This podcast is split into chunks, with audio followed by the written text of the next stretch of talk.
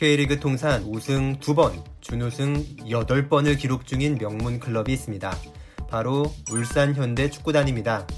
팀의 저력을 보나 역사를 보나 명문 클럽이 맞지만 너무 많은 준우승이 그 위험을 조금 약하게도 만드는 듯 합니다.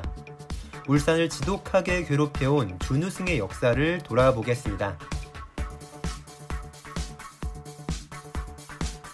1983년 한국 축구의 오랜 수건이었던 첫 프로리그 슈퍼리그가 출범합니다.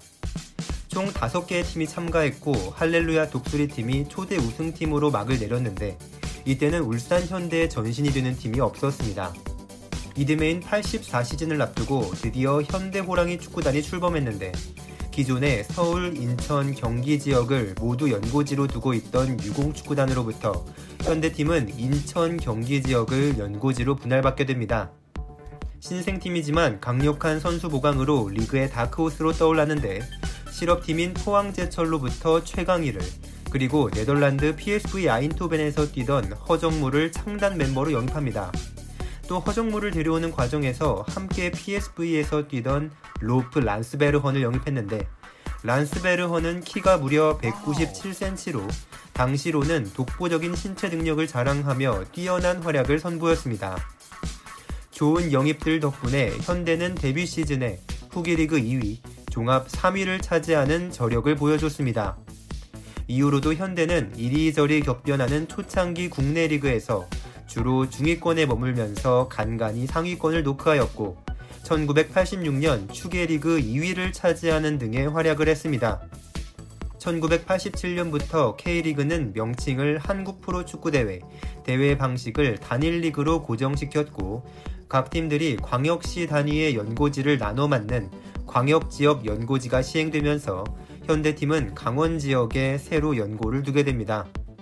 이 시즌의 현대팀은 대학 최대어 김종부와의 가계약을 발표했지만 이후 김종부는 대우로얄즈로 입단을 선언해 분쟁이 일어났고 협회가 김종부의 대우 등록을 허락하자 현대는 이에 반발하여 팀 해체를 선언합니다. 하마터면 울산 현대가 생기기도 전에 팀이 없어질 뻔했던 이 사건은 이후 협회가 일부 잘못을 인정하고 김종부를 제3구단으로 보낼 것을 확인한 후 현대가 해체를 철회하며 마무리됩니다. 강원에 자리하고 2년 차인 88 한국 프로축구 대회에서 현대는 드디어 첫 종합 준우승을 차지하는데 김호 감독이 현대에 부임한 2첫 시즌에 최우수 골키퍼를 차지하는 오연규 10골 5개의 도움으로 득점 2위, 도움 공동 1위에 오르게 되는 화면기 등이 좋은 활약을 해 리그 내에서 가장 많은 승리를 기록했지만 포항제철의 2점 뒤진 2위로 시즌을 마치게 되었습니다. 첫 준우승을 차지한 후 현대는 권영대, 이수철, 최영일 등의 신인들을 데려오면서 11명을 내보내고 10명을 영입하는 세대 교체를 강행했는데 이게 폭망의 결과를 가져와 현대는 리그에서 꼴찌를 기록합니다. 이듬해인 1990년 현대는 많은 변화를 겪었는데 광역지역 연고제가 오히려 연고지 정착과 흥행을 어렵게 한다는 지적에 단일 도시를 연고지로 정하는 도시지역 연고제가 시행되었는데 이때 현대가 울산시로 연고지를 옮기면서 드디어 우리에게 익숙한 울산 현대라는 이름이 등장합니다.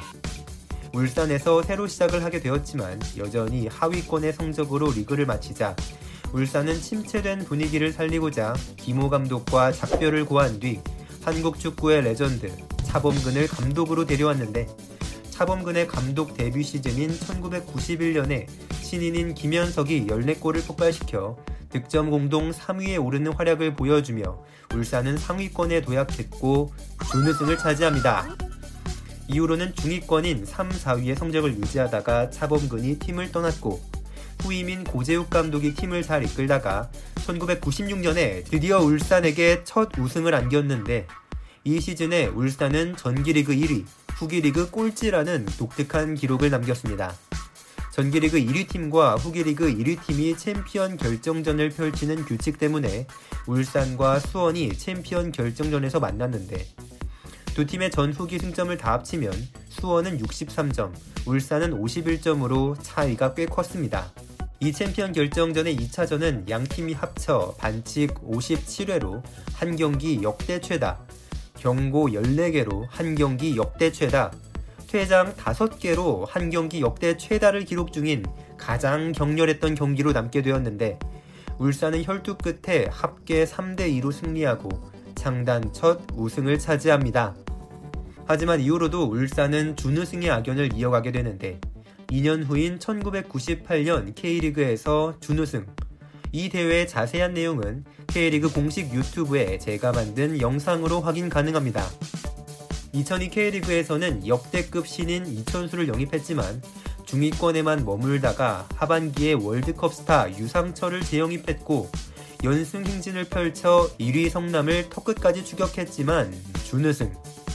2003년 상반기에 사기 유닛으로 거듭난 이천수를 앞세워 좋은 성적을 냈지만 이천수가 스페인으로 떠난 후 하반기 뒷심이 완전히 무너져 준우승에 머물게 됩니다.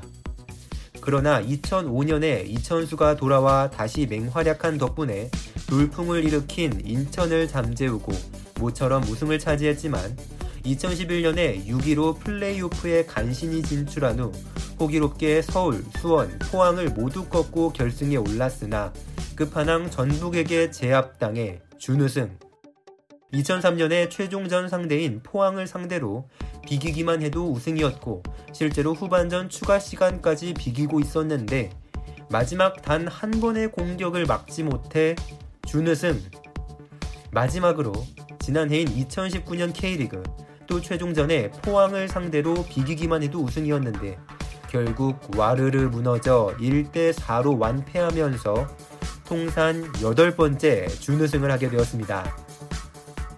저는 울산을 싫어하지 않습니다. 오히려 제가 K리그를 처음 볼 때 가장 좋아했던 팀이었습니다. 준우승을 많이 하는 팀은 사실 꽤 매력이 있습니다. 응원하는 재미도 있고요.